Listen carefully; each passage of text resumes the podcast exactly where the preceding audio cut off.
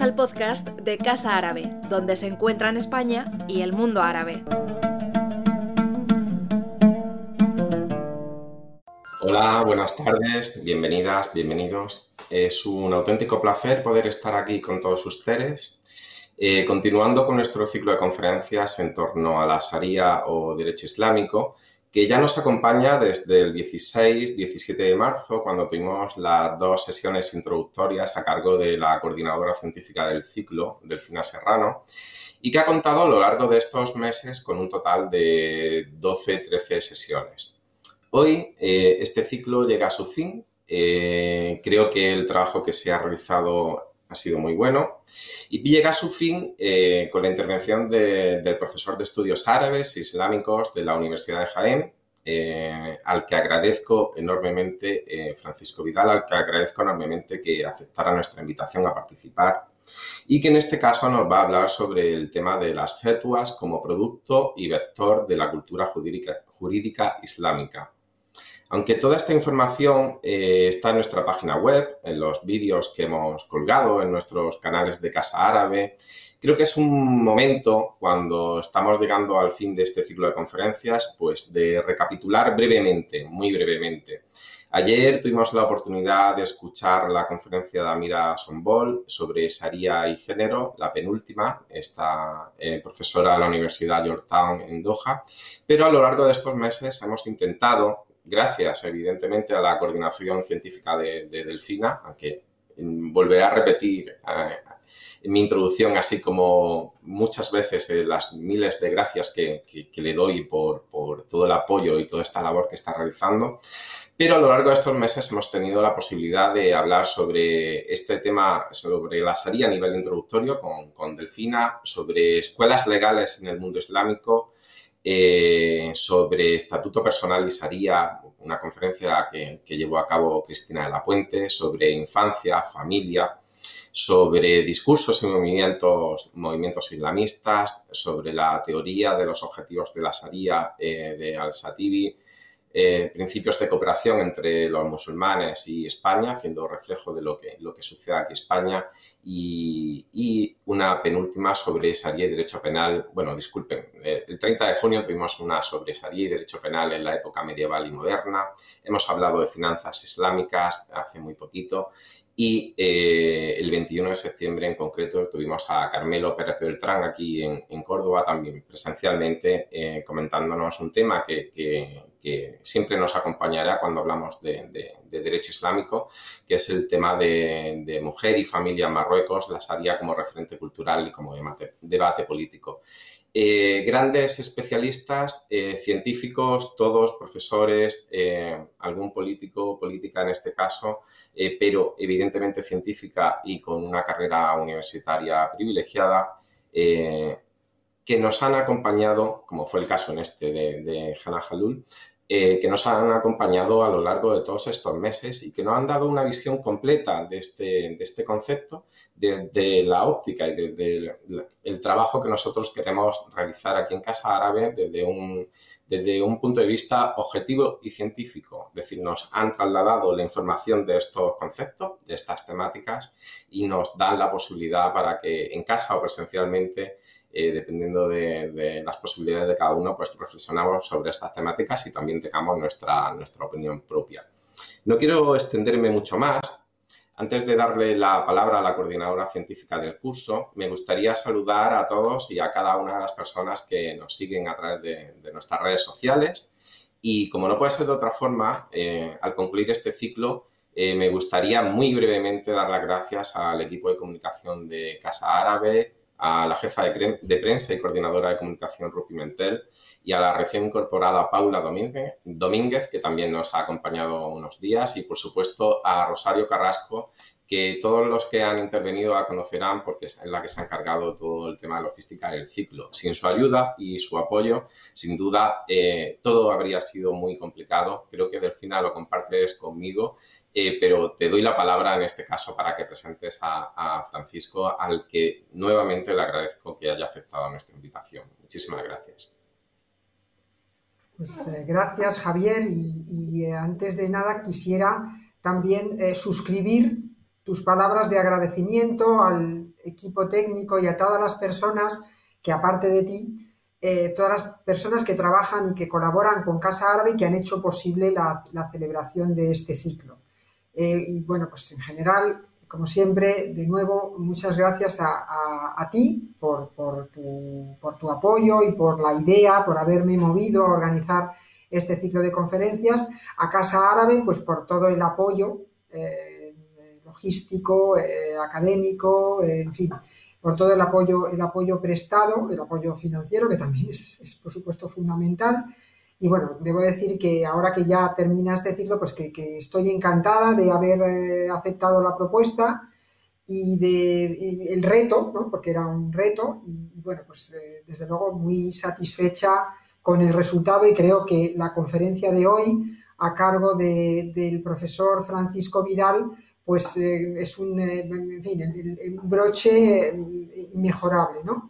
Yo estoy muy contenta y muy satisfecha de que Francisco Vidal, y muy agradecida de que Francisco Vidal haya aceptado participar en el ciclo por razones académicas, puesto que él es el principal experto español en, el estudio de las, de las fetuas y uno de los principales expertos internacionales. Para mí, desde luego, es el principal experto en eh, una importantísima eh, obra jurídica, como es el, Millar de Sarisi, que es una colección de fetuas, pero que, es mucho más que una colección de fetuas, es como digo, una gran, una de las grandes obras que ha producido la jurisprudencia islámica premoderna, eh, y es, es, además una importantísima, una importantísima fuente para eh, estudiar la historia del occidente islámico eh, premoderno.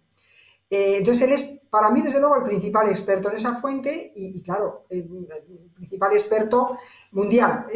Y, desde luego, pues uno de los, como digo, de los principales expertos, en lo cual el estudio de esa fuente pues, le ha convertido en un muy buen conocedor eh, uno de los mejores conocedores de ese tipo, de, ese género literario tan característico que él nos va a explicar ahora, que son las fetuas, y, por esa razón, pues creo que debía de estar aquí hoy y desde luego es un cierre eh, de lujo ¿no? para el ciclo de conferencias. También hay razones un poco sentimentales, porque bueno, han varios años, no voy a decir cuántos, desde que Paco, Paco Vidal, ¿no? Paco y yo nos conocimos en Túnez eh, haciendo un curso, eh, siguiendo uno de esos estupendísimos cursos de lengua árabe del instituto que, impartía el Instituto Bourguiba eh, de, Túnez, en, la capital. y bueno, yo no sé si, era su caso, pero yo estaba allí pues becada por el Ministerio, creo recordar, de Asuntos Exteriores. Y bueno, pues desde entonces, en aquel momento no imaginábamos que nos íbamos a, yo por lo menos, no sé si él tenía ya proyecto de, dedicarse a este tema del derecho islámico, y yo desde luego no, pero bueno, luego Paco Vidal, yo desde luego estoy muy contenta de que hayan podido participar tanto Francisco Vidal como Amalia Zomeño, con los que eh, inicié o, con los, sí, que están un poco en, la historia de mis inicios también en, esta aventura del eh, estudio de fuentes jurídicas islámicas. Y bien, pues más concretamente, eh, mm, hay que eh, explicar que Francisco Vidal Castro es profesor de estudios árabes e islámicos en la Universidad de Jaén y responsable del grupo de investigación UM 761, Sociedades Árabes Islámicas y Cristianas, eh, y una de cuyas principales líneas de investigación, la de, Francisco Vidal, línea de investigación iniciada hace tres décadas, es el derecho islámico en general y eh, las fetuas en particular. Sobre las fetuas ha publicado una quincena de trabajos dedicados a sus características y funcionamiento o al análisis de su contenido y de la información que aportan para el conocimiento de la historia y sociedad que las produce. La última de estas publicaciones ha sido la coordinación de la obra de Fetuas o Nawazil, compilada por el andalusí de época nazarí y Bentarcat. Eh, bueno, aparte de estas importantes publicaciones, eh, él eh, ha trabajado sobre otros muchos temas de historia árabe islámica medieval. Y bueno, pues sin más, sin extenderme más, paso ya la palabra a, a Francisco Vidal. Muchas gracias. Francisco, Paco, y cuando quieras. Muy bien, buenas tardes. En primer lugar, quiero empezar agradeciendo y felicitando a Casa Árabe por la magnífica iniciativa de patrocinar, apoyar y organizar este ciclo de conferencias que se suma ya a la extraordinaria y magnífica labor de difusión y de conocimiento que lleva ya hace muchos años Casa Árabe con actividades que para mí son de referencia. En segundo lugar, también quiero agradecer a la coordinadora del ciclo, la profesora la doctora Delfina Serrano, la invitación para estar en un ciclo de lujo. El lujo es para mí, el placer, el honor es para mí por estar con absolutamente los mejores, más extraordinarios y magníficos especialistas que en el derecho islámico hay en España y también a nivel internacional. Es un orgullo y desde luego también un reto. De hecho, eh, a uno le impresiona ver pues, esas personalidades que desde mm, ya el siglo XX llevan varios lustros marcando las líneas de comprensión, de inteligencia, de relación entre lo que debe ser Occidente y la comprensión del Islam en general a través de su derecho. Así es que me parece ya ambos dos una magnífica y necesaria iniciativa a abordar el tema y la cuestión de la Sharia porque, como se ha planteado también en el folleto de inicio, es creo que bastante incomprendida, confundida e incluso con imágenes negativas basadas en prejuicios por el desconocimiento, como tantas y otras realidades que se producen alrededor del Islam. Por lo tanto, un placer para mí y además pues indicar que la eh, presentación eh, tan generosa y tan amable se debe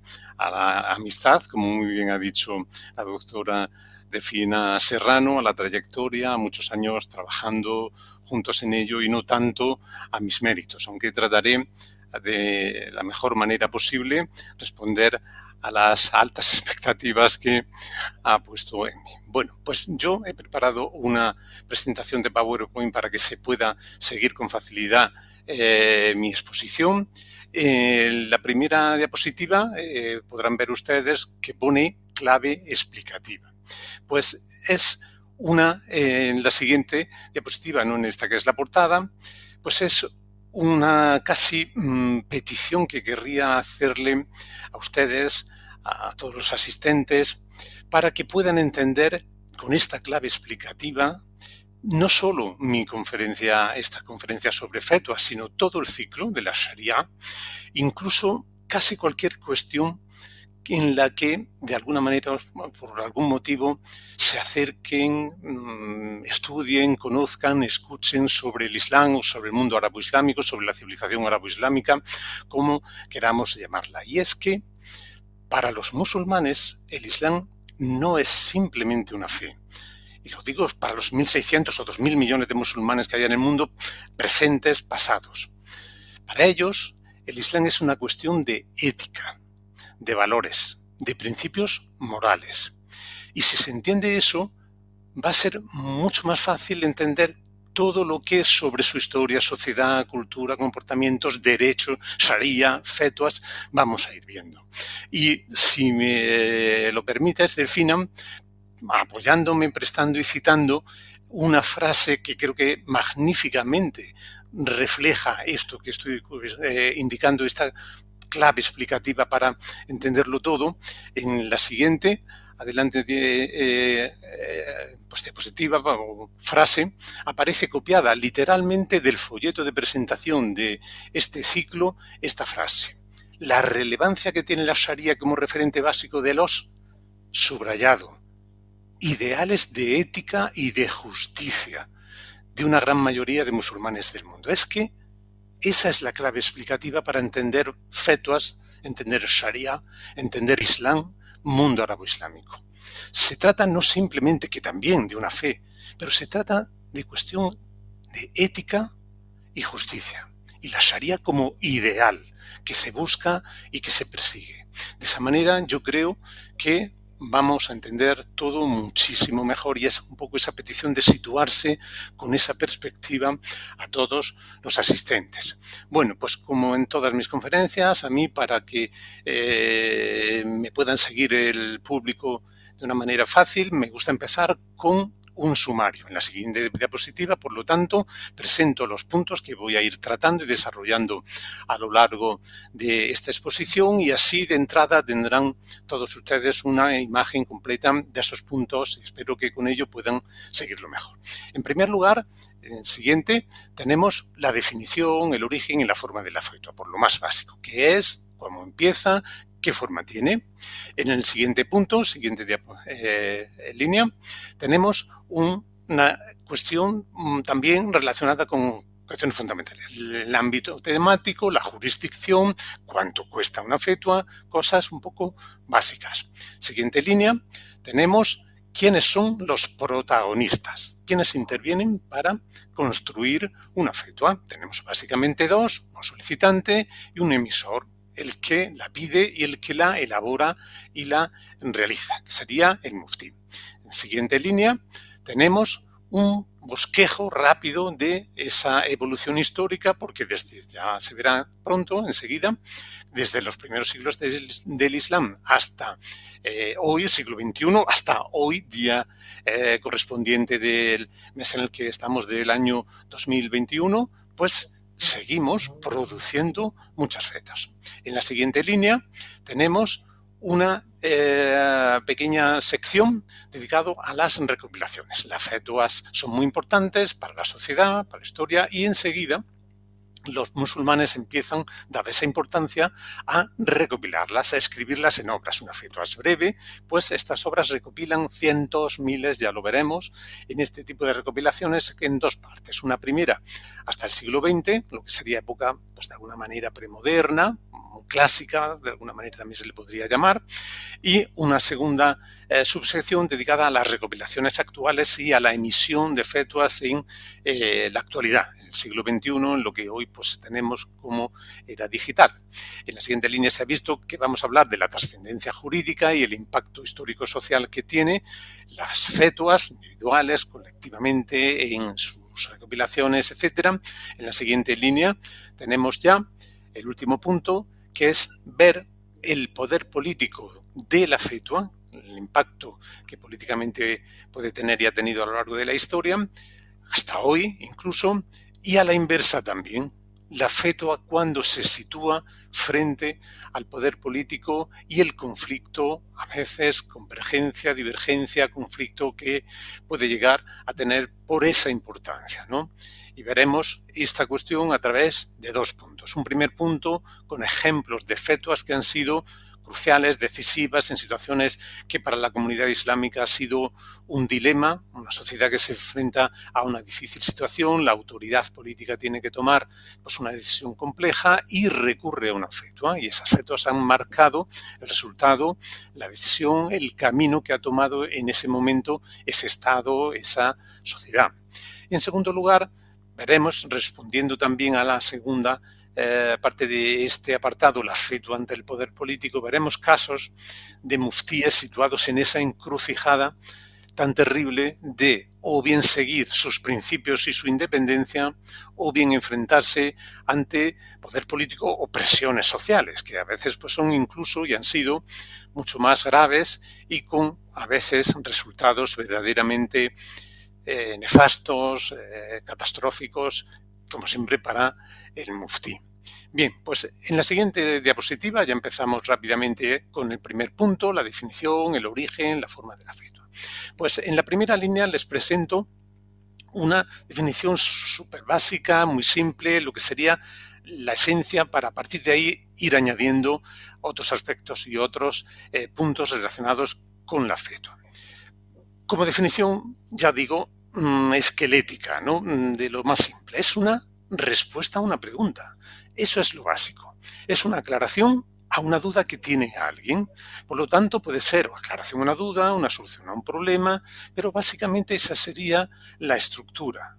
Una duda, un problema que alguien posa, presenta, plantea a un individuo que da esa respuesta. Esto sería, para empezar, un poco la idea fundamental. A partir de ahí, todo creo que se puede entender un poquito mejor. En la siguiente línea, ya sí, aporto una definición un poquito más completa, más científica, en este esquema básico. También indico la etimología de la palabra que hoy día sí ya está incorporada hace tiempo al diccionario eh, de la Real Academia Española, del castellano, la fetua, palabra que viene de la palabra fatua, casi, como ven ustedes, calcada, porque además en el significado también calca o mantiene ese mismo sentido, tanto en una lengua como en otra.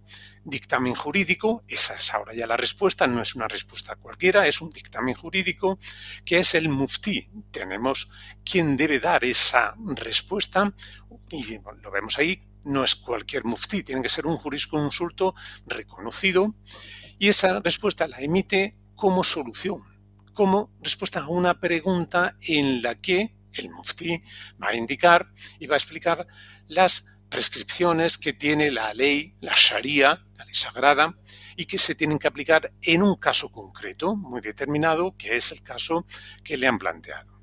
En la siguiente línea vemos el origen que tiene eh, la fetua eh, en su génesis, refiriéndome no cronológicamente, sino a su génesis. Surge de una necesidad, o bien la necesidad de aclarar la norma aplicable a un caso que ya se puede haber conocido, pero una persona determinada pues no lo tiene claro, pregunta para saber, en este caso, qué norma hay que aplicar, qué regla hay que seguir. O bien la necesidad también de determinar una nueva norma que no existía antes porque estamos ante una situación no prevista por el derecho islámico, no vivida previamente por la sociedad. Por lo tanto, es necesario recurrir al mufti para que aporte una solución nueva. Ahora sí, origen cronológico. Pues desde los primeros siglos del Islam tenemos una necesidad de que haya fetuas porque no existe un poder legislativo definido, marcado, tampoco hay un código eh, preciso, determinado, desarrollado, un código legal, y hace falta interpretarlo, interpretarlo desde la Sharia, lo que decíamos. Solo tenemos un ideal de ética y de justicia, pues necesitamos plasmarlo poco a poco a través del derecho y muchas veces esas intervenciones para esa plasmación y desarrollo pues se hacen a través de muftíes.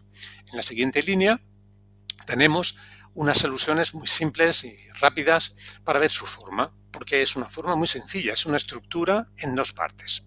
Una pregunta, como ya podemos deducir por lo que hemos ido viendo, en la que se llama, he puesto istifta porque sería la fórmula árabe de denominar a esta solicitud, petición eh, de consulta, que suele ser breve, a veces puede ser más larga, depende ya eso a juicio de cada solicitante lo que considere necesario de aportar detalles para que el mufti lo tenga en cuenta y pueda responder adecuadamente. ¿no?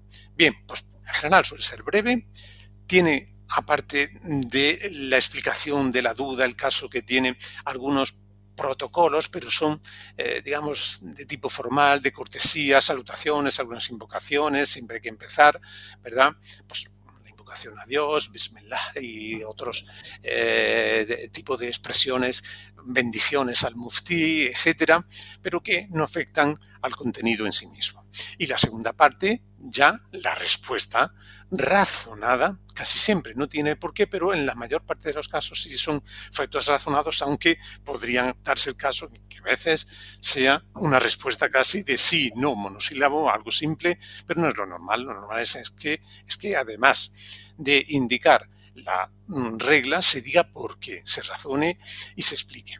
Pues bien, esta respuesta es propiamente la fetua. Es verdad que en las obras en general, en cualquier eh, reproducción de una fetua se incluyen las dos partes, pero en estricto sentido la fetua sería la respuesta, la segunda parte. Y aquí pues tenemos así una variación enorme de fetuas que pueden ocupar una línea, dos, tres, a fetuas que pueden ocupar eh, páginas, decenas de páginas y formar incluso pequeños opúsculos cuando son, evidentemente, seguro que ya ustedes lo han podido deducir, cuestiones complejas, difíciles, que implican al Estado, a la organización de la sociedad, a principios graves, a cambios, giros en determinados aspectos. Ahí sí hay pues mucho debate, hay mucha aportación de justificación jurídica y por eso llegan a ocupar muchas eh, páginas. bueno, también tiene algunas fórmulas, sobre todo para cerrarlo, fórmulas de humildad, como cualquier sabio, pues el muftí tiende no solo a reconocer que esa es su opinión y que es falible, sino que pues también puede, como siempre, eh, equivocarse y Allah Alam, Dios es el que sabe más. ¿no? Pero son fórmulas, como digo, que tampoco afectan al contenido, sino más bien a la eh, estilo ¿no? de redacción o de elaboración. Y por último, la formulación. ¿Cómo se tiene que presentar una fetua? Pues verbalmente o por escrito, de las dos maneras, y esto afecta a las dos partes, tanto a la solicitud, a la pregunta, como a la respuesta. Se pueden hacer por escrito o se pueden hacer verbalmente, oralmente. Lo que ocurre es que pronto, enseguida, en la evolución de la fetua, dada su importancia e impacto, ya no solo para el solicitante concreto que en ese momento está haciendo la pregunta, sino para la sociedad en general, para cualquier eh, musulmán, para los juristas, para muchos, entonces ya se empieza a registrar por escrito tempranamente.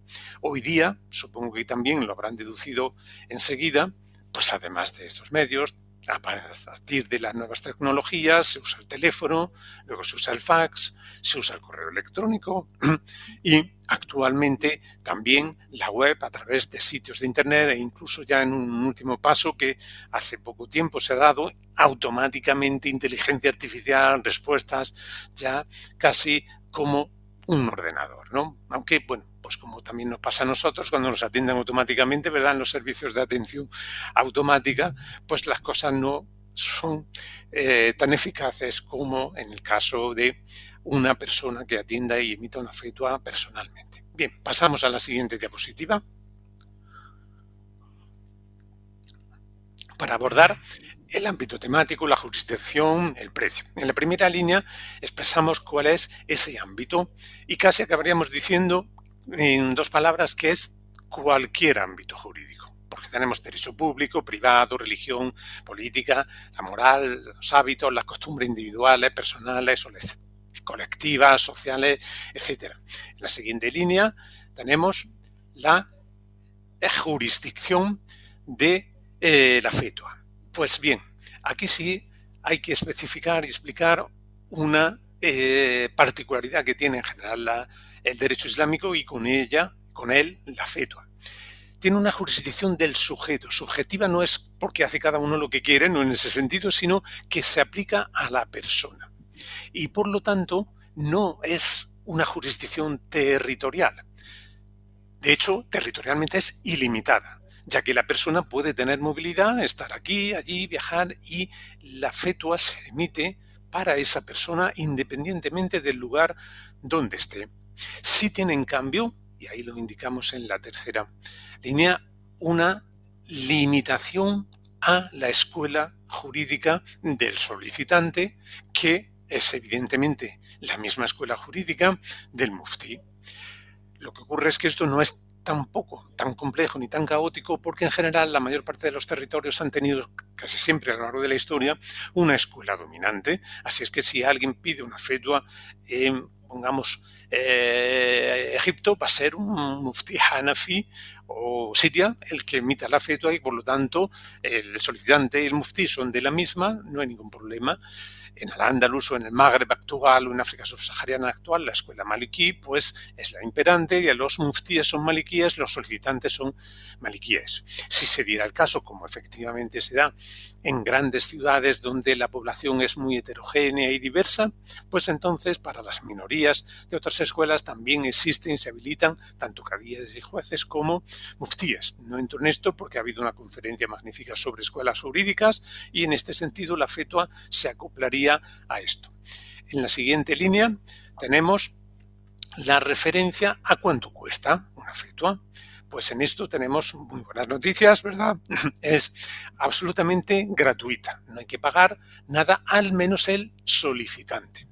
Lo que ocurre es que sí puede ser que, bueno, pues el mufti que se dedique solo a las fetuas necesite vivir de algo, ¿verdad? Ni salvo aquellos que tengan otros medios de subsistencia, pues necesita algo para no morirse de hambre y valga un poco la expresión un poco académica, pues el mufti oficial que ha designado el Estado para que trabaje en una mezquita, para que trabaje eh, en un organismo hoy día oficial dedicado a la emisión de fetuas, ese sí se permite y es legal y no hay ninguna objeción jurídica ni eh, moral, ni ética, ni de justicia a esta cuestión, puede recibir un salario para mantenerse y si se trata de muftíes particulares privados que ejercen eh, su oficio autónomamente, no en un puesto, también se está permitido que pues, los habitantes de su pueblo, su ciudad, su barrio, su jurisdicción, pues le entreguen una cantidad para de alguna manera compensar esa dedicación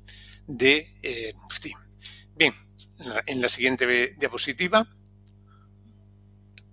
vamos a ver un esquema también de los actores de la ¿no? los protagonistas, los que intervienen, que ya hemos dicho que son dos. El solicitante, en la primera línea lo vemos, llamado Mustafti, y que puede ser, pues también casi acabaríamos diciendo en breve, cualquiera, Puede ser un particular, a título individual o un grupo, colectivamente, puede ser una institución, puede ser una autoridad pública, un presidente de gobierno, un califa, un emir, un gobernante, cualquiera. Y como última y que sí deberíamos subrayar, eh, eh, persona o solicitante, tenemos al juez, el cadí, que veremos después cómo en muchos casos incluso está obligado y es una obligación procesal utilizar las fetuas, basarse, solicitar, pedir fetuas a los muftíes. También me eh, gustaría señalar y destacar que, a pesar de que se trata, evidentemente, de una institución islámica pensada por y para los musulmanes, puede solicitar una fetua cualquiera que tenga un problema, una duda, que necesite resolver una cuestión de cualquier tipo, sea o no sea musulmán. Y de hecho esta es una de las cuestiones que yo querría transmitir al auditorio, al público, a todos ustedes, y es que en los lugares de fetuas que hoy hay disponibles eh, en Internet y que ya hablaremos de ellos y que son fácilmente accesibles, pues que puedan y se animen y soliciten pues, fetuas, consultas para acercarse a cuál es la realidad del mundo árabe-islámico desde su perspectiva. Evidentemente tenemos muchos y reconocidos científicos, ya lo hemos dicho, en España, en muchos países occidentales, sobre derecho islámico. Pero teniendo esa oportunidad de consultar a un muftí sobre cuestiones que nos preocupen, que nos preocupan en Occidente acerca del Islam, más que aunque también no quiero eh, quitar la importancia a los medios de comunicación, a, los múltiples medios de difusión que tenemos hoy día. Sería interesante que, pues, lógicamente, con el debido respeto, con la debida educación, con la debida honestidad, como seguro que todos ustedes hacen y se rigen en su vida con respecto a cualquier individuo, pues también se dirijan a un mufti y consulten pues los problemas que les inquiete, de terrorismo, de velo, de, pues eh, he visto en mi pueblo o en mi ciudad, pues a, un musulmán que estaba bebiendo alcohol, ¿se puede? O un musulmán que estaba en un bar, ¿eso es legítimo o no? Es preguntas que, bueno, pues a uno desde Occidente, pero incluso también desde, y en este ejemplo que acabo de decir, a los propios musulmanes se les ha planteado, diciendo, pues si pueden trabajar eh, en un sitio eh, eh, que es un bar, eh, pues vendiendo copas, copas de alcohol, ¿se entiende? ¿no? Bueno, es decir, que cualquier pregunta es legítima y puede tener una duda hecha, como digo, pues eso, con respeto, con honestidad y con buena educación y creo que sería pues una cosa interesante pedir esas fetuas para aclarar todas las dudas que tenemos. Bien, pues en la siguiente línea tenemos la eh, referencia a la información sobre el segundo protagonista, que es el emisor.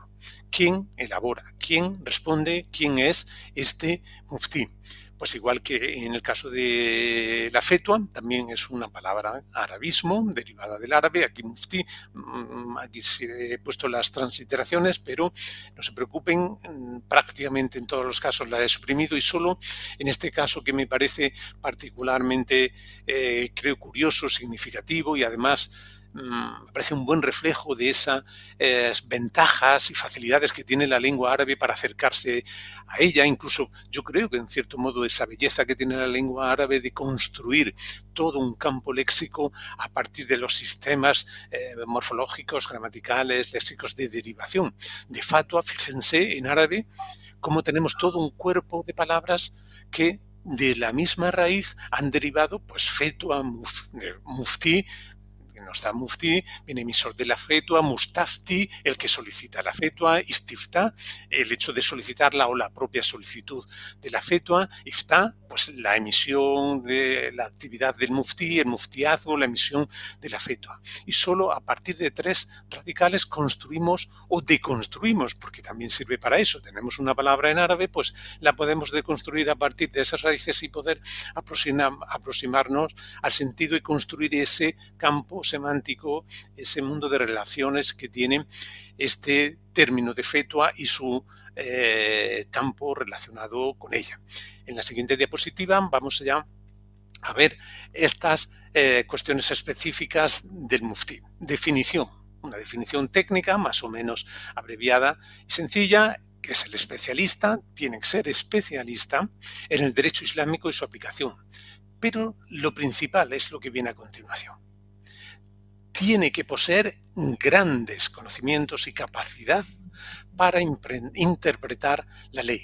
De hecho, se creó en su momento un término que designa a esta enorme gran capacidad de creación jurídica, que era el mustadi, del que es capaz de llegar a esos niveles de profundo conocimiento de todo lo que son fuentes del derecho, elaboración, justificaciones, todo, por supuesto, el Corán, el Hadith, la Sunna, eh, el Isma, el consenso, todo lo que son fuentes jurídicas, fuentes eh, del derecho islámico, para construir nuevas normas o interpretarlas en respuesta a preguntas. Bien, pues eso es la definición del muftí perfecta. Sin embargo, este nivel de enorme conocimiento, pues es muy difícil de conseguir y de hecho hay algunos teóricos que decían que eso solo lo tuvieron los primeros juristas, los creadores de escuelas y después desapareció. Es una teoría que hoy ya pues, está prácticamente superada y si sabe, se entiende y se han considerado en épocas tardías también eh, individuos que han alcanzado ese nivel y pueden tener capacidad de creación jurídica. Entonces, si el muftí sí tiene esa capacidad máxima y suprema, pues puede crear emitir fetuas que generan nuevas normas. Si no tiene ese nivel, pues solo puede interpretar y si ya tiene un nivel muy bajo, solo puede buscar fetuas anteriores, soluciones, respuestas anteriores. Y de ahí pues tendríamos una clasificación y unas categorías diferentes de muftíes. Bien, pues además de este primero, que ya digo que sería el principal, esencial y más importante, luego hay otros requisitos, requisitos que podemos decir que son puramente formales, pero que también hay que cumplirlos, evidentemente. El, primero, el Islam. Si va a ser un jurista de derecho islámico, pues lo normal es que sea musulmán. En segundo lugar, mayor de edad, es decir, lógico también que tenga la madurez suficiente. Luego se dice adala en los de derecho, honorabilidad es como lo solemos traducir, pero realmente se refiere a su integridad moral, a la moralidad en la conducta, en la persona que va a ser muftí. Luego, pues no hay problemas en que tengan discapacidades de cualquier tipo, que sea mudo, ciego. A veces dicen que no es sordo porque de alguna manera le tiene que llegar la información. Y luego, en cuanto al sexo o al género, puede ser indistintamente hombre o mujer, no hay ningún problema en ello. De hecho, incluso eh, algunos eh, muftíes y ulemas eh, saudíes del Consejo de Ulemas saudí, de la escuela Wahhabí, como recordarán por la conferencia de escuelas, la más, digamos, Em, tradicional o más eh, rigurosa, derivación de la escuela Hanbali en sí mismo, que ya es pues, bastante literal, pues también han dicho, se han pronunciado eh, que por supuesto que la mujer puede emitir fetuas, por tanto ser mufti. En la siguiente diapositiva tenemos ya una categoría específica de mufti que fue muy importante también desde el principio, al que yo he traducido como consejero o consultor o asesor eh, para eh, trasladar la palabra musawar, que no es otra cosa que el que está en la shura. Y la shura es el consejo. Un consejo que aparece como necesario a partir del hecho de que la justicia, el ejercicio de la justicia, el juez, el cadí, necesita asesoramiento técnico para su actuación. Y por lo tanto, desde muy pronto, desde muy temprano en el Islam, se establece esta eh, shura, este consejo asesor, por traducirlo de alguna manera, consejo de apoyo técnico al mufti, podríamos decirlo así, y que está formado por muftíes que ya reciben ese nombre, musawar, pues quieren consejero, consultor o como queramos llamarle. Esta figura tiene tanta importancia que, fíjense ustedes que en la escuela Maliki es obligatorio, es una obligación estricta, como indico ahí, del juez antes de pronunciar sentencia haber solicitado a sus muftíes cuál es el dictamen para el caso que se está juzgando.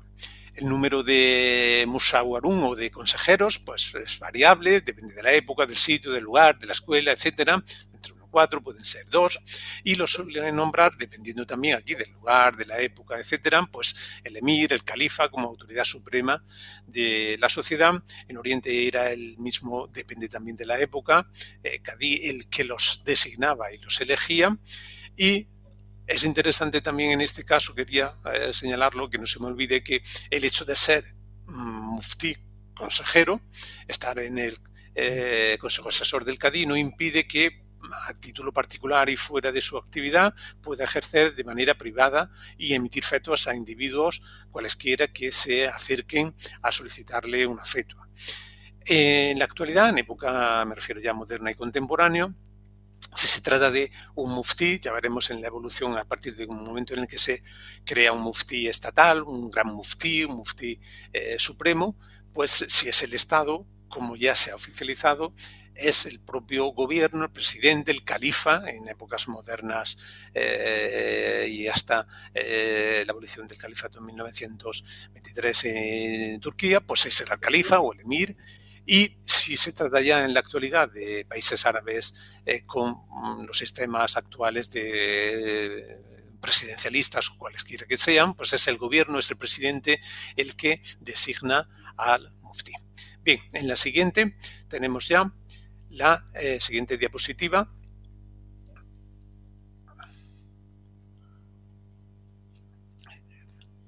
Esta rápida panorámica y recorrido por la evolución de la fetua, que como ya he dicho se inicia muy pronto en los primeros siglos del Islam, basándose en lo que hemos dicho antes que era un organismo, pero que además es un principio es un principio coránico general para todo. La shura o la consulta significa que hay que consultar y de hecho ha sido pues uno de los argumentos que se han utilizado para la constitución, de hecho así se llaman, ¿no? De parlamentos actuales, algunos parlamentos llevan ese nombre, otros organismos de consultoría y asesoramiento del poder, del poder político, del gobierno, etcétera. Bueno, pues consulta en todo, en política, en sociedad, entre los esposos, entre ellos, para tomar una decisión respecto a la familia, en general consultar.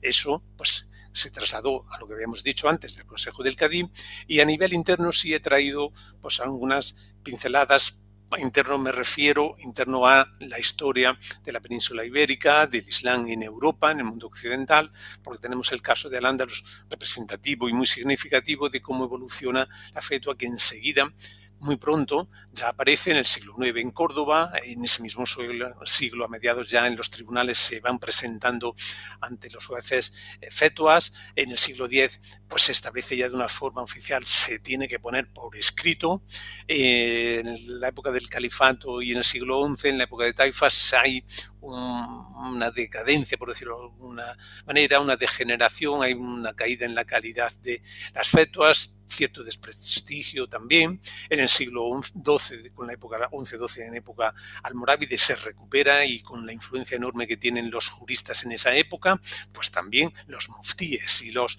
consejeros, los muftíes musawar, los muftíes consejeros, llegan a superar la importancia del juez y de hecho el juez pues tiene que ir detrás de ellos, ya no están junto al juez asesorándolo, sino que se hacen pues eso, de un sitio a otro y el juez tiene que ir a buscarlos y pedirles su feto.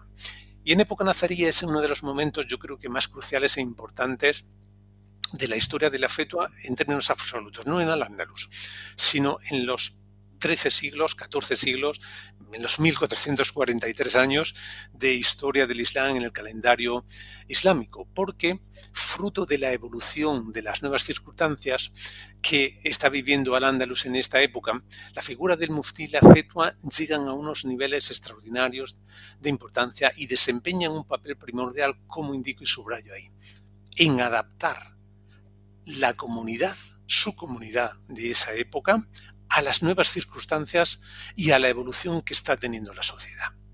Para hacerlo se crean nuevos criterios jurídicos y algunos que tenían antes los potencian hasta límites que nunca se habían llegado.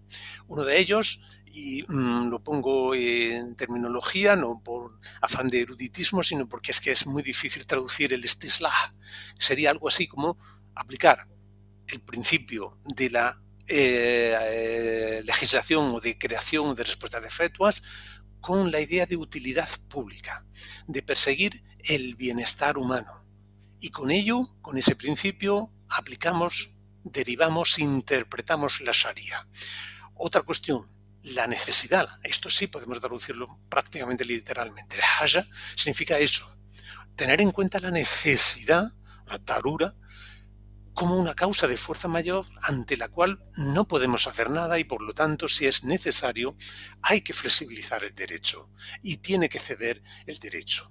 El ejemplo magnífico ha tenido pues el acierto, la coordinadora del ciclo, de incluirlo como eh, conferencia específica por el profesor Mohammad Khalid Massoud sobre Ashatibi y sus maqasid sharia Buscar la finalidad de la legislación, de la ley, del derecho, de la Sharia. El propósito último como forma de responder a una fetua, de crear nueva legislación jurídica. De esta manera, pues esa conclusión, quizás un poco eh, pues, eh, aventurada, no, porque está justificada, pero eh, rotunda de que el muftí acaba convirtiéndose en una especie de legislador que lo que tiene que hacer es perseguir el bienestar humano, el interés público. Siguiente diapositiva.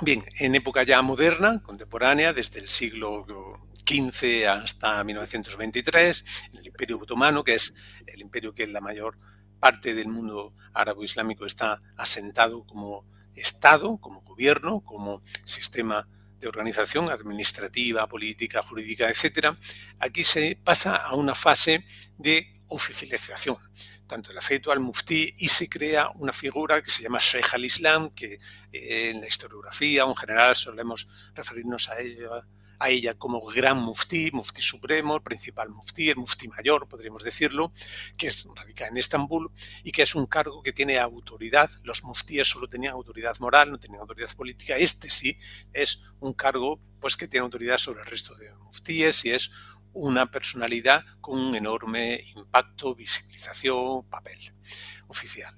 Bien, en la actualidad, en el siglo XX y en el siglo XXI, después de la abolición del califato, como habíamos dicho.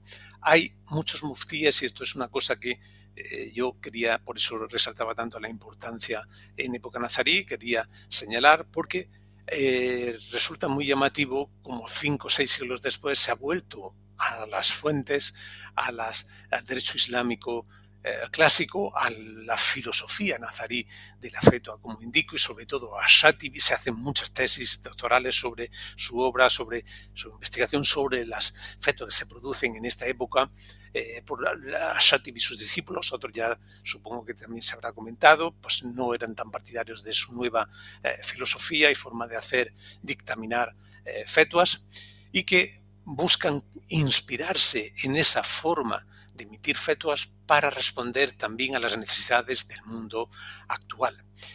Eh, otra característica de las fetuas del siglo XX y XXI pues está en esa eh, línea que indico de la diversidad y la disparidad que tenemos en las fetuas. Y esto también es lógico, no ya solo por esa enorme cantidad de población de musulmanes y países de 1.600 o 2.000 las cifras, pues eso, no son seguras, hay un baile, pero muchísimos musulmanes en muchísimos países. Pero es que hay mm, una serie de escuelas, como han comentado en las conferencias anteriores, hay una serie de ramas. Dentro de esas ramas, suníes, shiíes, jarilíes, pues también hay eh, divisiones en las escuelas jurídicas, muchas divisiones en el Islam. Además de ello, dentro incluso de ellas hay tendencias y claro, el resultado, pues es normal que sea esa diversidad, incluso a veces disparidad por efectos contradictorias. Pero es que además de eso, también indico ahí algo que es esencial y que probablemente cualquier eh, científico dedicado a la sociología, antropología, a la historia, a los estudios árabes e islámicos, lo va a saber.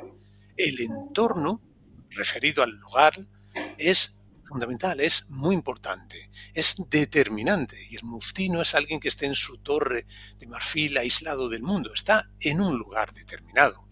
Pero además, las circunstancias que lo rodean en ese lugar determinado, circunstancias políticas, sociales, económicas, culturales, que también influyen y que también tienen su impacto en la actualidad en la emisión de fetuas. Bueno, como última cuestión respecto a esta evolución, yo eh, querría señalar esa tendencia que se observa y se puede constatar en algunos organismos, muftíes tanto individuales como organismos, que eh, en nuestra época contemporánea están planteando un intento, yo lo he llamado de convergencia, de escuelas, de aproximación, de buscar una solución que tenga una validez más general, no solo para su escuela, y para ello dicen así y así lo expresan en sus metodologías que declaran eh, como mm, eh, exposición de principios que pues van a inspirarse evidentemente en su escuela jurídica, pero también van a tener en cuenta las opiniones de las otras escuelas jurídicas, de los otros grandes juristas, los imanes o imames de las otras escuelas jurídicas. Más aún, otra cosa incluso más interesante con esta, eh, en este planteamiento de respuesta general o universal. Van a tener en cuenta las opiniones de los clásicos, de los antiguos, de los maestros anteriores, pero también de los estudios actuales, contemporáneos, de lo que dicen y piensan los eh, juristas, eh, sean o no muftíes, los juristas del mundo actual. Siguiente diapositiva.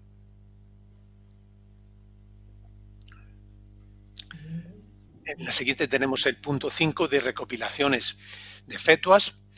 Eh, como decía al principio, creo haberlo comentado en el sumario, que vamos a dividirlo primero hasta el siglo XX y después eh, en el siglo XXI por este cambio tan radical. Bien, pues desde el siglo XX en la primera línea, siguiente línea, podemos eh, pasarla ya. Tenemos la explicación que anticipaba en el sumario la importancia de las fetuas es enorme, social, jurídica, política, lo hemos visto, pues enseguida esto lleva a compilarlas, dejarlas por escrito, registrarlas, tenerlas en un libro para obras de consulta de muftíes, de juristas, de jueces, de cadíes o de cualquier interesado o también de los estudiantes, para profesores universitarios que tienen que hacer esa, digamos, entre comillas y con terminología moderna, carrera, grado, ¿verdad? En derecho pues necesitan esas obras en las que aprender. Bueno, pues esto ocurre por doquier también podríamos decirlo bien, por todos sitios, ¿no? Pero para ah, hacer una explicación un poquito más académica, diremos que se producen recopilaciones en Oriente, en el Oriente Islámico y en el Occidente Islámico. Eh, en los primeros siglos del siglo VIII, incluso ya hay algunas, hasta, eh, bueno, quizás sea mucho decir, eh, 2021-1443, eh, siglo XXI. En el siglo XXI, pues también tenemos, ¿no? De todas las ramas, suníes, shiíes, jarilíes, escuelas, etcétera. Hay recopilaciones por todos sitios, muchas, ¿no? Siguiente línea, marco el hecho de que son muchas las que se han conservado y podemos analizar y estudiar para su conocimiento. Y eh, a continuación hago una pequeña selección de Al-Ándalus y Magreb porque es lo más cercano a nosotros y es lo que creo que puede ser más interesante para los eh, oyentes. Pues en la siguiente eh, línea tengo pues es una selección de cuatro o cinco representativas de diversos autores, épocas y Bensala, de Jaén, permítaseme hacer un poco patria, no lo pongo porque sea de Jaén, sino porque es importantísimo y Bensal reúne, como ahí indico, pues muchísimos casos judiciales, documentos de muftíes de Córdoba, de la capital del Estado, eh, Ashabi, este juez y mufti malagueño, reúne también 1182, muchísimas fetuas de muchas épocas, principalmente del 9 al 11.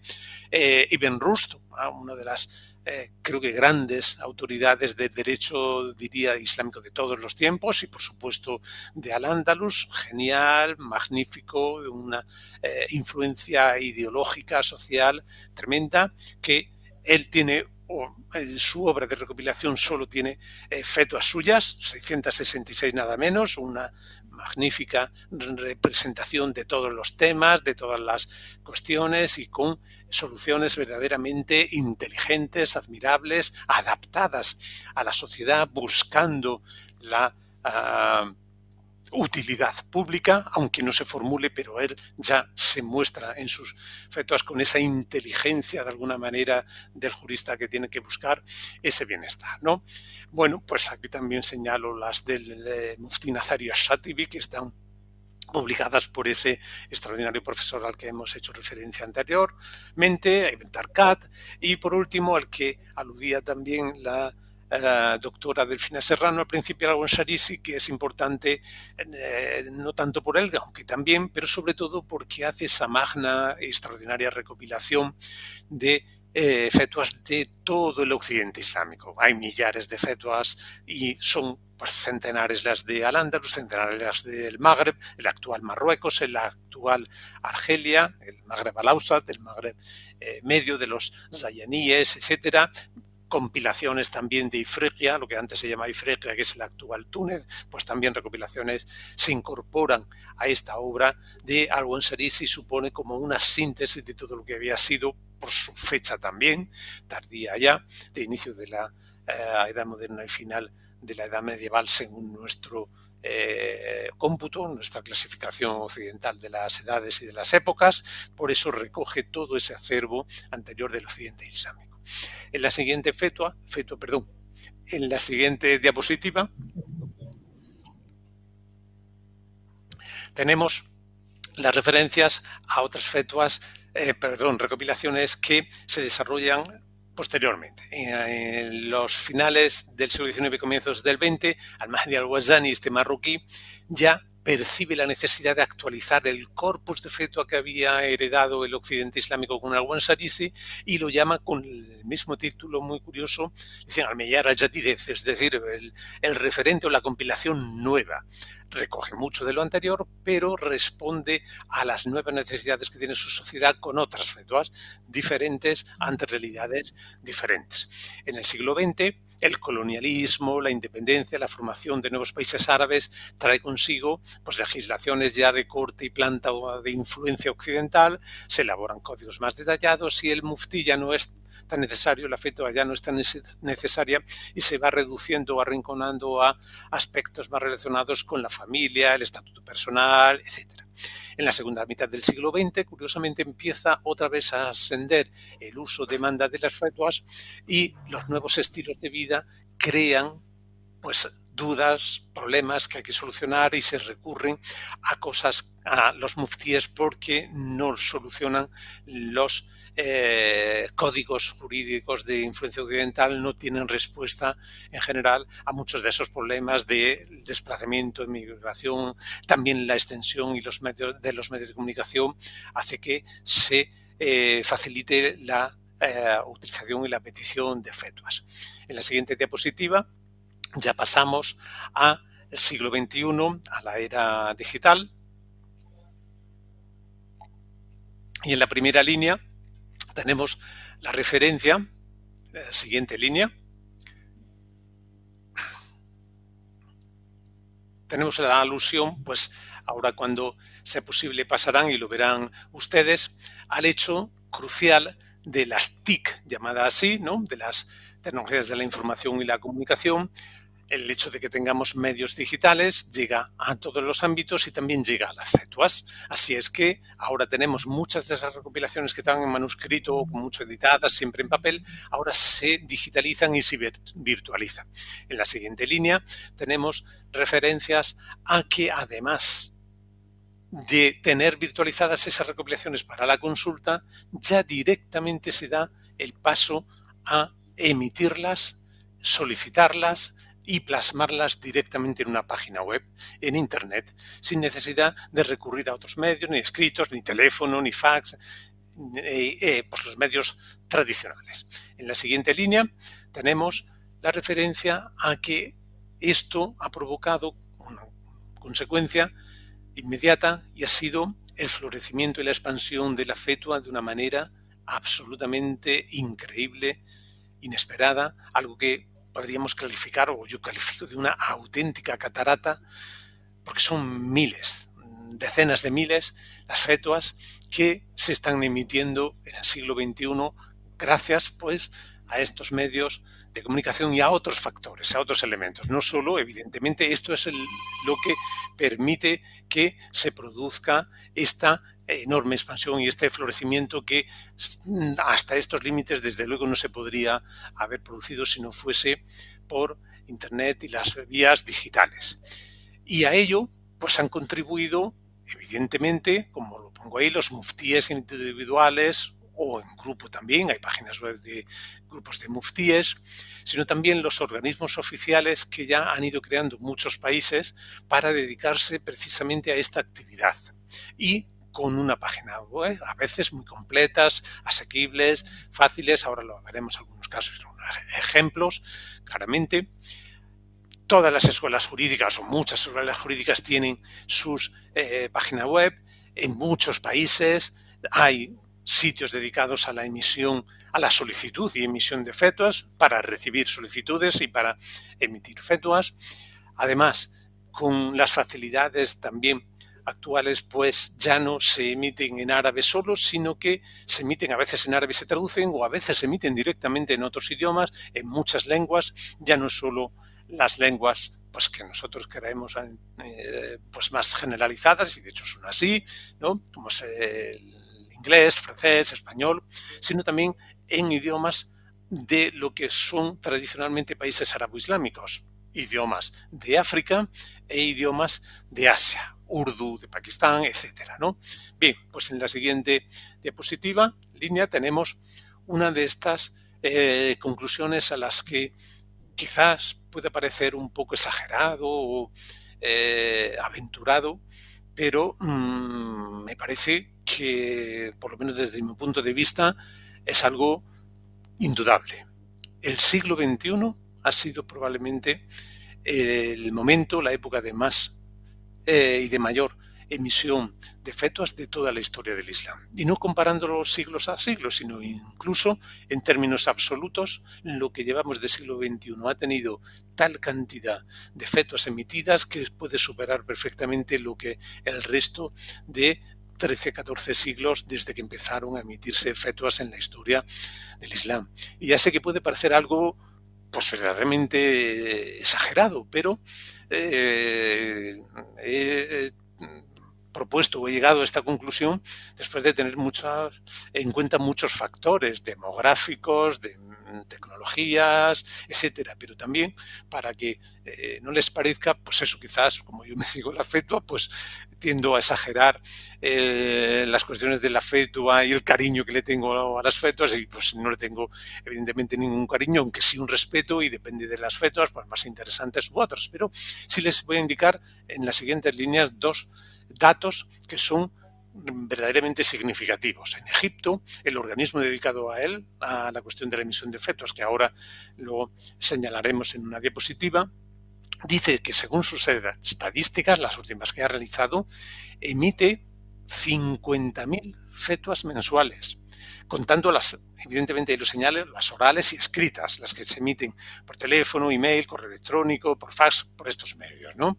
Y orales teniendo en cuenta, pues evidentemente que se responde a veces algunas fácilmente en momento eh, dado, pues en dos minutos se responde si no, eh, por esto, por esto, pueden ser rápidas.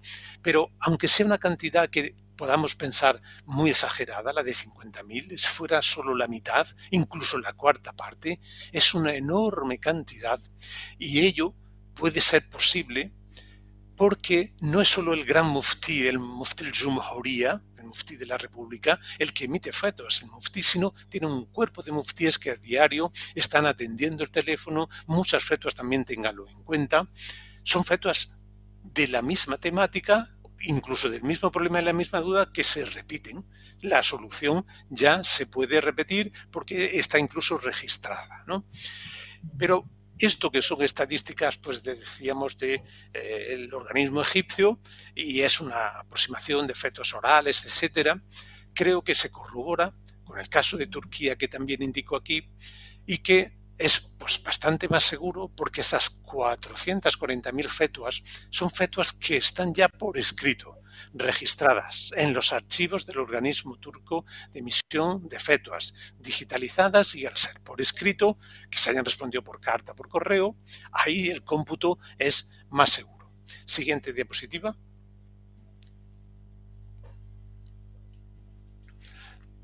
En esta tienen ustedes pues una selección de sitios de emisión, sitios web, sitios de internet para la emisión de efectos, dividido entre organismos oficiales. Después veremos en la siguiente diapositiva los organismos, no, organismos en los muftíes particulares o privados, con una selección de sitios multilingües en los que eh, cualquier musulmán de cualquier país del mundo. En el caso de la Dar al-Iftah al-Masriya, pues la casa de emisión de fetos, ahí he puesto un poco los datos para que lo puedan localizar y su referencia, que es pues probablemente una de las instituciones con más prestigio, difusión, está en vigor, no en su página web, evidentemente, pero sí como organismo desde finales del siglo XIX, 1890 y tantos, no recuerdo con exactitud, está funcionando como organismo de emitir fetuas. Pues su prestigio lo hace, que le consulten miles de fetuas. Estos son los que dicen que tienen esa cantidad enorme eh, de fetuas emitidas mensualmente. Advertencia de que depende del gobierno, ya lo habíamos dicho, en época moderna, al muftí de la República, al muftí Jumhuría, en este caso, el que preside este organismo, pues lo nombra es un, el presidente es un organismo gubernamental que financia gubernamentalmente, no podría ser de otra manera, tener esa cantidad de muftíes emitiendo tantísimas fetuas, es solamente así. Bueno, pues yo les recomiendo también eh, que entren en este y como tienen su versión parcial en español, todas las fetuas no se traducen a todos los idiomas, pero sí muchas. Y además se puede hacer la pregunta directamente en español. No en todas las páginas web se puede hacer directamente en español, pero sí tienen un formulario de entrada en otros idiomas y normalmente sí está en inglés, bueno, en otros... Eh, bueno, creo que sí, que en casi todos está siempre el inglés o el francés, en casi todos, ¿no? Y luego, pues, otros urdu, indonesio, etcétera, ¿no? Referencia, pues ahí tienen a las otras eh, páginas web de otros países. También indico al final es otros que yo he destacado como monolingües, pero eh, también tienen parte de sus fetuas eh, traducidas o al menos, aunque no se pueda preguntar, en, más que pues, en, turco, en urdu, en el caso de Pakistán o en indonesio, pues sí hay algunos contenidos que están en otras lenguas y se pueden consultar. Y luego todo esto serían sitios de Islam suní, ortodoxo, y también he querido indicar el sitio por excelencia para el Islam chií, el de Irán, que es la oficina eh, de la Ayatollah eh, Supremo Al-Jamenei, que tiene 10 idiomas. Es uno de los que más idiomas tiene para eh, consultar. Bien, para consultar y hacer también preguntas. La siguiente diapositiva. Tenemos los sitios de emisión de fetuas de muftíes particulares.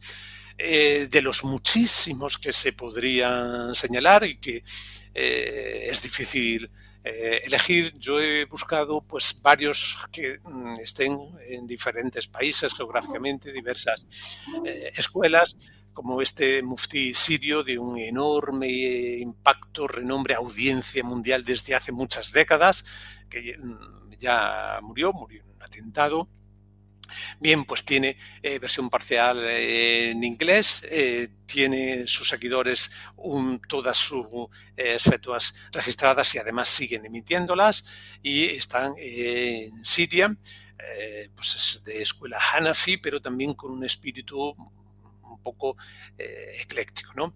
Desai es un sudafricano, también con muchísimo prestigio, que fundó una eh, entidad también de emisión de fetuas, ha muerto hace unos meses y aunque esta escuela Hanafi también se plantea un poco una respuesta eh, global y también tiene una enorme influencia, reconocimiento y prestigio en todo el mundo. De hecho, fíjense que tienen ya, aparte de su web, otras 16 web, filiales derivadas por sus discípulos en distintos eh, lugares. El último que les señalo, este de Al Islam Sual o a Jawab, que también tiene eh, pues versión en otros idiomas. Es Islam pregunta y respuesta, algo así de sencillo. Está supervisado, no es el eh, Mohammed Salih al-Munajjid el autor de las fetos o de todas, sino que él la supervisa y hay muchos muftíes que la van eh, las pues van haciendo las eh, emitiéndolas, ¿no? Es uno de los que más mm, idiomas tiene, tiene 14 idiomas, por supuesto el español también, y hay un caudal bastante amplio de fetuas traducidas. Y por último, de sitios, ya con esto termino la parte de recopilaciones, eh, si estamos en Europa, creo que también es razonable que nos dirijamos a preguntar y a consultar o que tengamos en cuenta la existencia de este eh,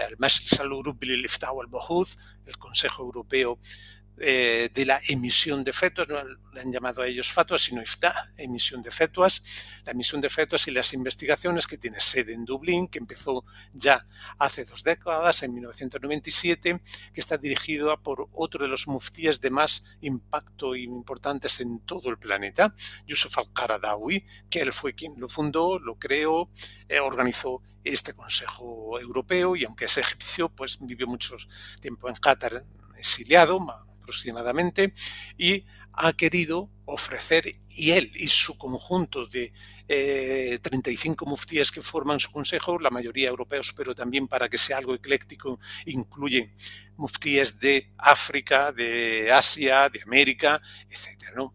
Pues han querido ofrecer la versión del Islam para los musulmanes de Europa, es decir, responder a las dudas, a las preguntas de lo que decíamos al principio, el contexto, el lugar y las circunstancias. Los musulmanes de Europa tienen una situación muy particular y para responder y con ese espíritu de, resolver las dudas que se les plantea, se creó y se fundó este Consejo Europeo de la emisión de fetos y las investigaciones que tienen ahí eh, su eh, página web. Siguiente diapositiva.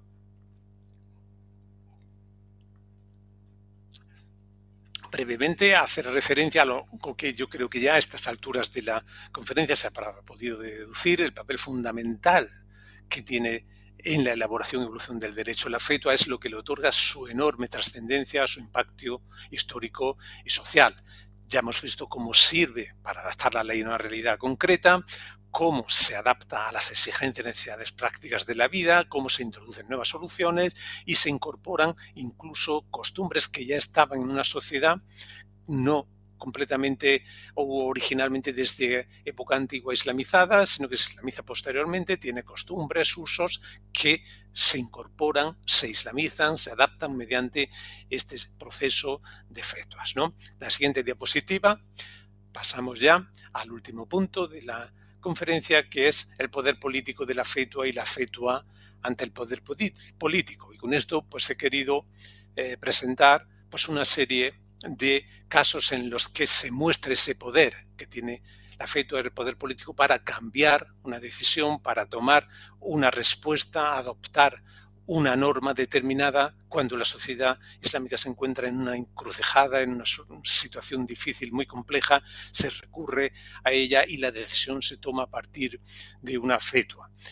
Eh, pues en la siguiente línea tenía seleccionados una serie de pues eso, fetuas decisivas, lo he llamado yo, en casos cruciales, tanto de época premoderna, pues en la siguiente diapositiva, en la siguiente línea están seleccionados esos cuatro casos, no tenemos tiempo, ya de eh, entrar en ellos, pues un califa que quiere cambiar la orientación de una mezquita, un mufti le de, responde que mejor mantenerla como está a pesar de los adelantos científicos, es preferible mantenerlo, una solución. La expulsión de los mozárabes son dos fetuas, a través de dos fetuas, un trabajo de la eh, doctora Delfina Serrano, la decisión ante unos cristianos que han roto un el pacto que los vinculaba con el Estado, pues qué se hace con ellos, qué solución se les da, pues se resuelve con una fetua. Las luchas dinásticas a veces entre emires se resuelven con una fetua que descalifica a un emir y entroniza o acepta el poder del otro. La soluciones como esta de expulsión de los moriscos de España, pues en Estambul las presiones al califa le dice que se haga lo mismo o que se tome represalias contra los cristianos. Pues en Mufti dictamina que no se puede tomar represalias contra los cristianos del Imperio Otomano porque no tiene nada que ver con los cristianos que han expulsado a los moriscos y a los musulmanes, perdón, antes de ser moriscos, o los han obligado a convertirse o los han expulsado. ¿no? Bien, pues el Mufti declara que no. En la siguiente diapositiva podemos pasar. También tenemos un ejemplo, una serie de referencias a fetos de estas decisivas que llamo yo. Serían muchísimas las que podríamos indicar ya de época contemporánea, pues el hecho de la apostasía y fetos que ya dicen que no hay que aplicar ese castigo, ni la ejecución, ni ninguno. Otras dicen que sí, hay que aplicar castigo al apóstata. De condena del terrorismo yihadista tenemos muchísimas fetuas de muftíes, de organismos, de la tal al-Mesería, el muftí egipcio al-Tantawi, cuando se produjeron los atentados, donde no a estos que decía que no eran pues mártires sino agresores, que no pasarían al, eh, cielo. Eh, en España también, el Mansur Escudero, eh, ya fallecido, pues en nombre de la Comisión Islámica emitió otra fetua condenando a Osama Bin Laden y a las acciones de Al-Qaeda. En 2015, Shauqi al-Lam, el actual mufti de la Dar al-Iftar también declaró contrario al Islam por la ejecución y la muerte de cristianos por eh, al, Daesh, el llamado, entre comillas, Estado Islámico. En 2014, pues también tenemos los eh, Consejo de Lemas de Pakistán que condenan al Daesh explícitamente. La siguiente diapositiva también tenemos otras eh, referencias no relacionadas directamente con el terrorismo, pero también muy interesantes, las revueltas de la primavera árabe, pues eh, Yusuf al-Qaradawi, del que hemos hablado antes, ha sido uno de los eh, líderes intelectuales, por decirlo de alguna manera, apoyó siempre desde el principio todas las revueltas, incluso emitió una fetua condenando al presidente libio, condenándolo a, pues, eso, a muerte, a que se le, si los soldados podían ejecutarlo, pues que lo hicieran. También ha apoyado rotundamente el levantamiento contra el régimen sirio. Luego, pues también en otros temas, eh, tenía aquí algunos más que quería comentar, pues los lemas de Consejo de Lemas de Pakistán ha condenado también rotundamente los crímenes de honor contra las mujeres que se producen y que dicen que son antiislámicos que no tienen nada que ver con el Islam. Las muertes, pues eh, también cuantitativamente, bueno, no puedo indicar cifras, no lo recuerdo, pero sí que son frecuentes eh, algunos de estos asesinatos por honor en las mujeres. En la siguiente diapositiva tenemos, eh, siguiente línea, unas eh, referencias a eso que llamaba yo antes el muftí en la encrucijada, cuando la sociedad, el poder, sobre todo el poder, amenaza, presiona y coacciona o las presiones sociales al muftí para que dictamine en un sentido o en otro. Pues eh, puede pasar las siguientes líneas para ver una selección de esos en los que no me voy a detener demasiado de época eh, clásica o premoderna, pues muftíes que han acabado muertos por dictaminar eh, de una manera que no le interesaba o le gustaba a alguna eh, parte de la sociedad o algún poder político o algún poder social. Algo en mismo, del que hemos hablado antes, pues tuvo que salir huyendo de su casa que se saqueó en Tremecén y exiliarse y ya siguió viviendo toda su vida fuera de su patria en Fez. Al-Kauri de Fez es una, una eh, caso muy curioso también, pues le presionan para que emita una fetua y bajo amenaza de muerte, aunque él se niegue y se resiste, al final tiene que emitir la fetua para que se autorice un levantamiento popular contra el poder político en ese momento, contra los visires judíos que decían que habían eh, abusado de una mujer musulmana, en fin, que hay una revuelta popular y al final esa fetua, cuando la tienen, es cuando se produce y lo que autoriza y justifica la revolución de 1465. En la siguiente diapositiva ya terminamos con algunos ejemplos de la actualidad, en las siguientes líneas, en los que he resumido casos también en los que pues el muftí ha acabado muerto, asesinado de diferentes lugares, en Rusia, en Siria, muftíes de una tendencia, de otra, pues el caso de reciente del año pasado de Mohamed Adnan Afiuni en Siria, antes en 2013 pues a un mufti en pleno eh, lección en una mezquita, pues un atentado también acabó con su vida. Eh, este eh, mufti de Karachi, Taqi Usmani, pues ha sufrido varios atentados, de momento ha salido ileso, pero ha estado en juego su vida en varias ocasiones. Bien, siguiente diapositiva en la que terminamos con la conclusión muy breve de qué es, qué supone la fetua. Eh, recapitulamos diciendo que responde dudas, pero que se convierte enseguida en una herramienta de adaptación y evolución del derecho islámico ante nuevas realidades y por eso el magníficamente eh, propuesto título por la coordinadora del círculo, producto y vector de la cultura jurídica islámica. Siguiente línea vemos también que las fetuas, lo hemos dicho antes, no son universales, atemporales, están fuera del mundo, sino que se adaptan y surgen del medio en el que se emiten y por lo tanto, tercera y última línea, vemos que están determinadas por tres coordenadas o variables, como quieran llamarle. Primero, jurídica, por la diferencia entre cada escuela. Segundo, espacial, porque el lugar desde el que se emite tiene un contexto jurídico, perdón, social, cultural y político diferente a otros lugares. Pero incluso teniendo la misma escuela y el mismo lugar, la tercera variable, temporal, la evolución y cambio de ese contexto social, cultural y político también determina la fetua. Nada más y muchas gracias por su paciencia. Muchísimas gracias, Francisco. Decía, sin duda ha sido una conferencia final del ciclo de lujo, como también expresaba Delfino al principio eh, agradezco enormemente el esfuerzo, el esfuerzo didáctico, eh, que es muy complicado. A lo largo de este ciclo, mm, pues Delfina también sabe, eh, quisimos comenzar con esa sesión introductoria para ir descifrando ¿no? a todo el público todos los conceptos y creo que hemos conseguido, tanto el comienzo como el final, pues dejar absolutamente claro cuál es nuestro punto de partida, que es un punto de partida en este caso eh, didáctico y objetivo de difusión de lo que es desde nuestra óptica, evidentemente, y eh, también eh, explicar por qué hemos tenido pues, una serie de contenidos relacionados con Al-Ándalus, que muchas personas decían, bueno, pero vamos a la parte más contemporánea, ¿no?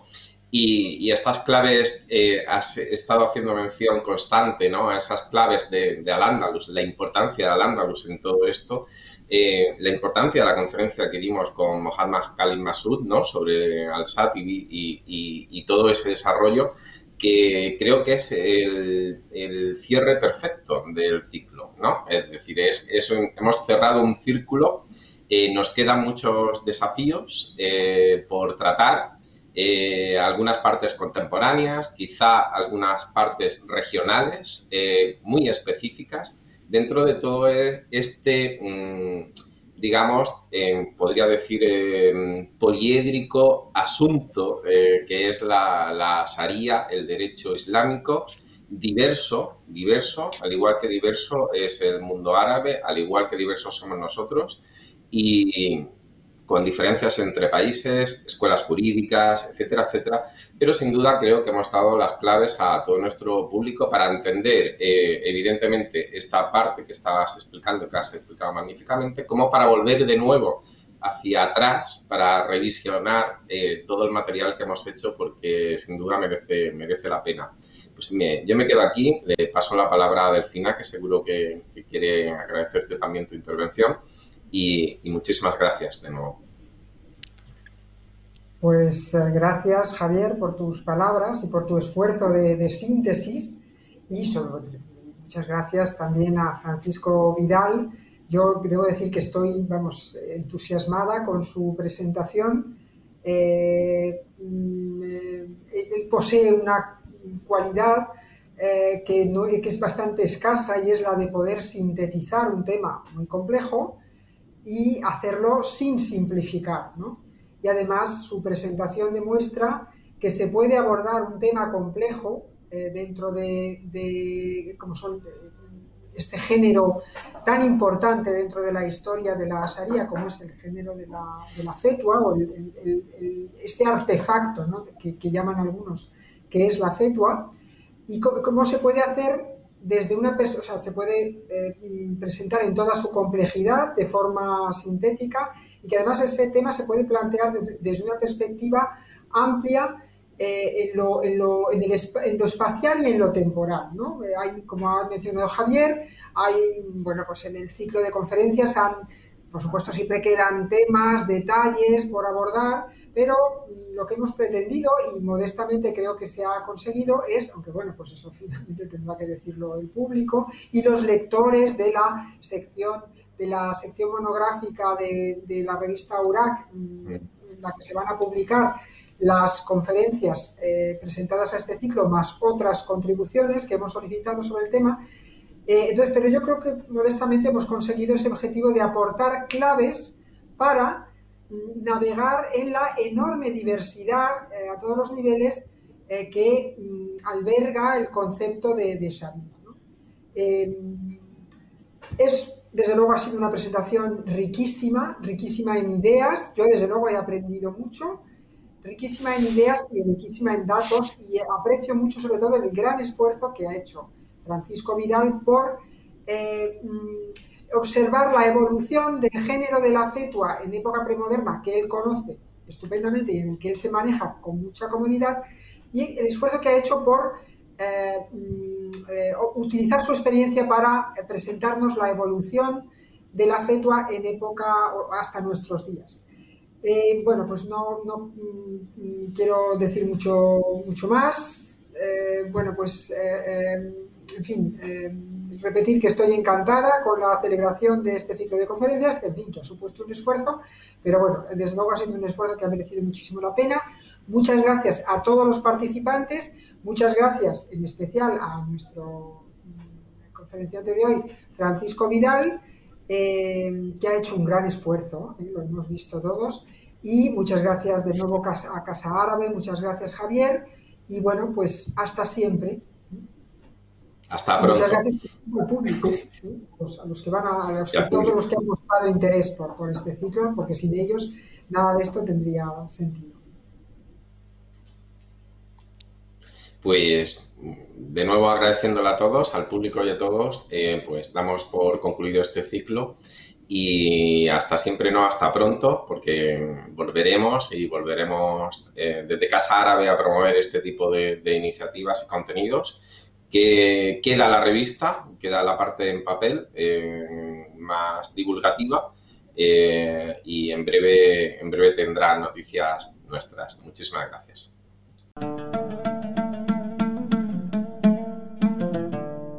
Gracias por escucharnos. Si quieres estar al corriente de todas nuestras actividades, consulta nuestra página web en www.casaarabe.es. También puedes seguirnos en nuestros canales en las redes sociales en Instagram, Twitter y Facebook.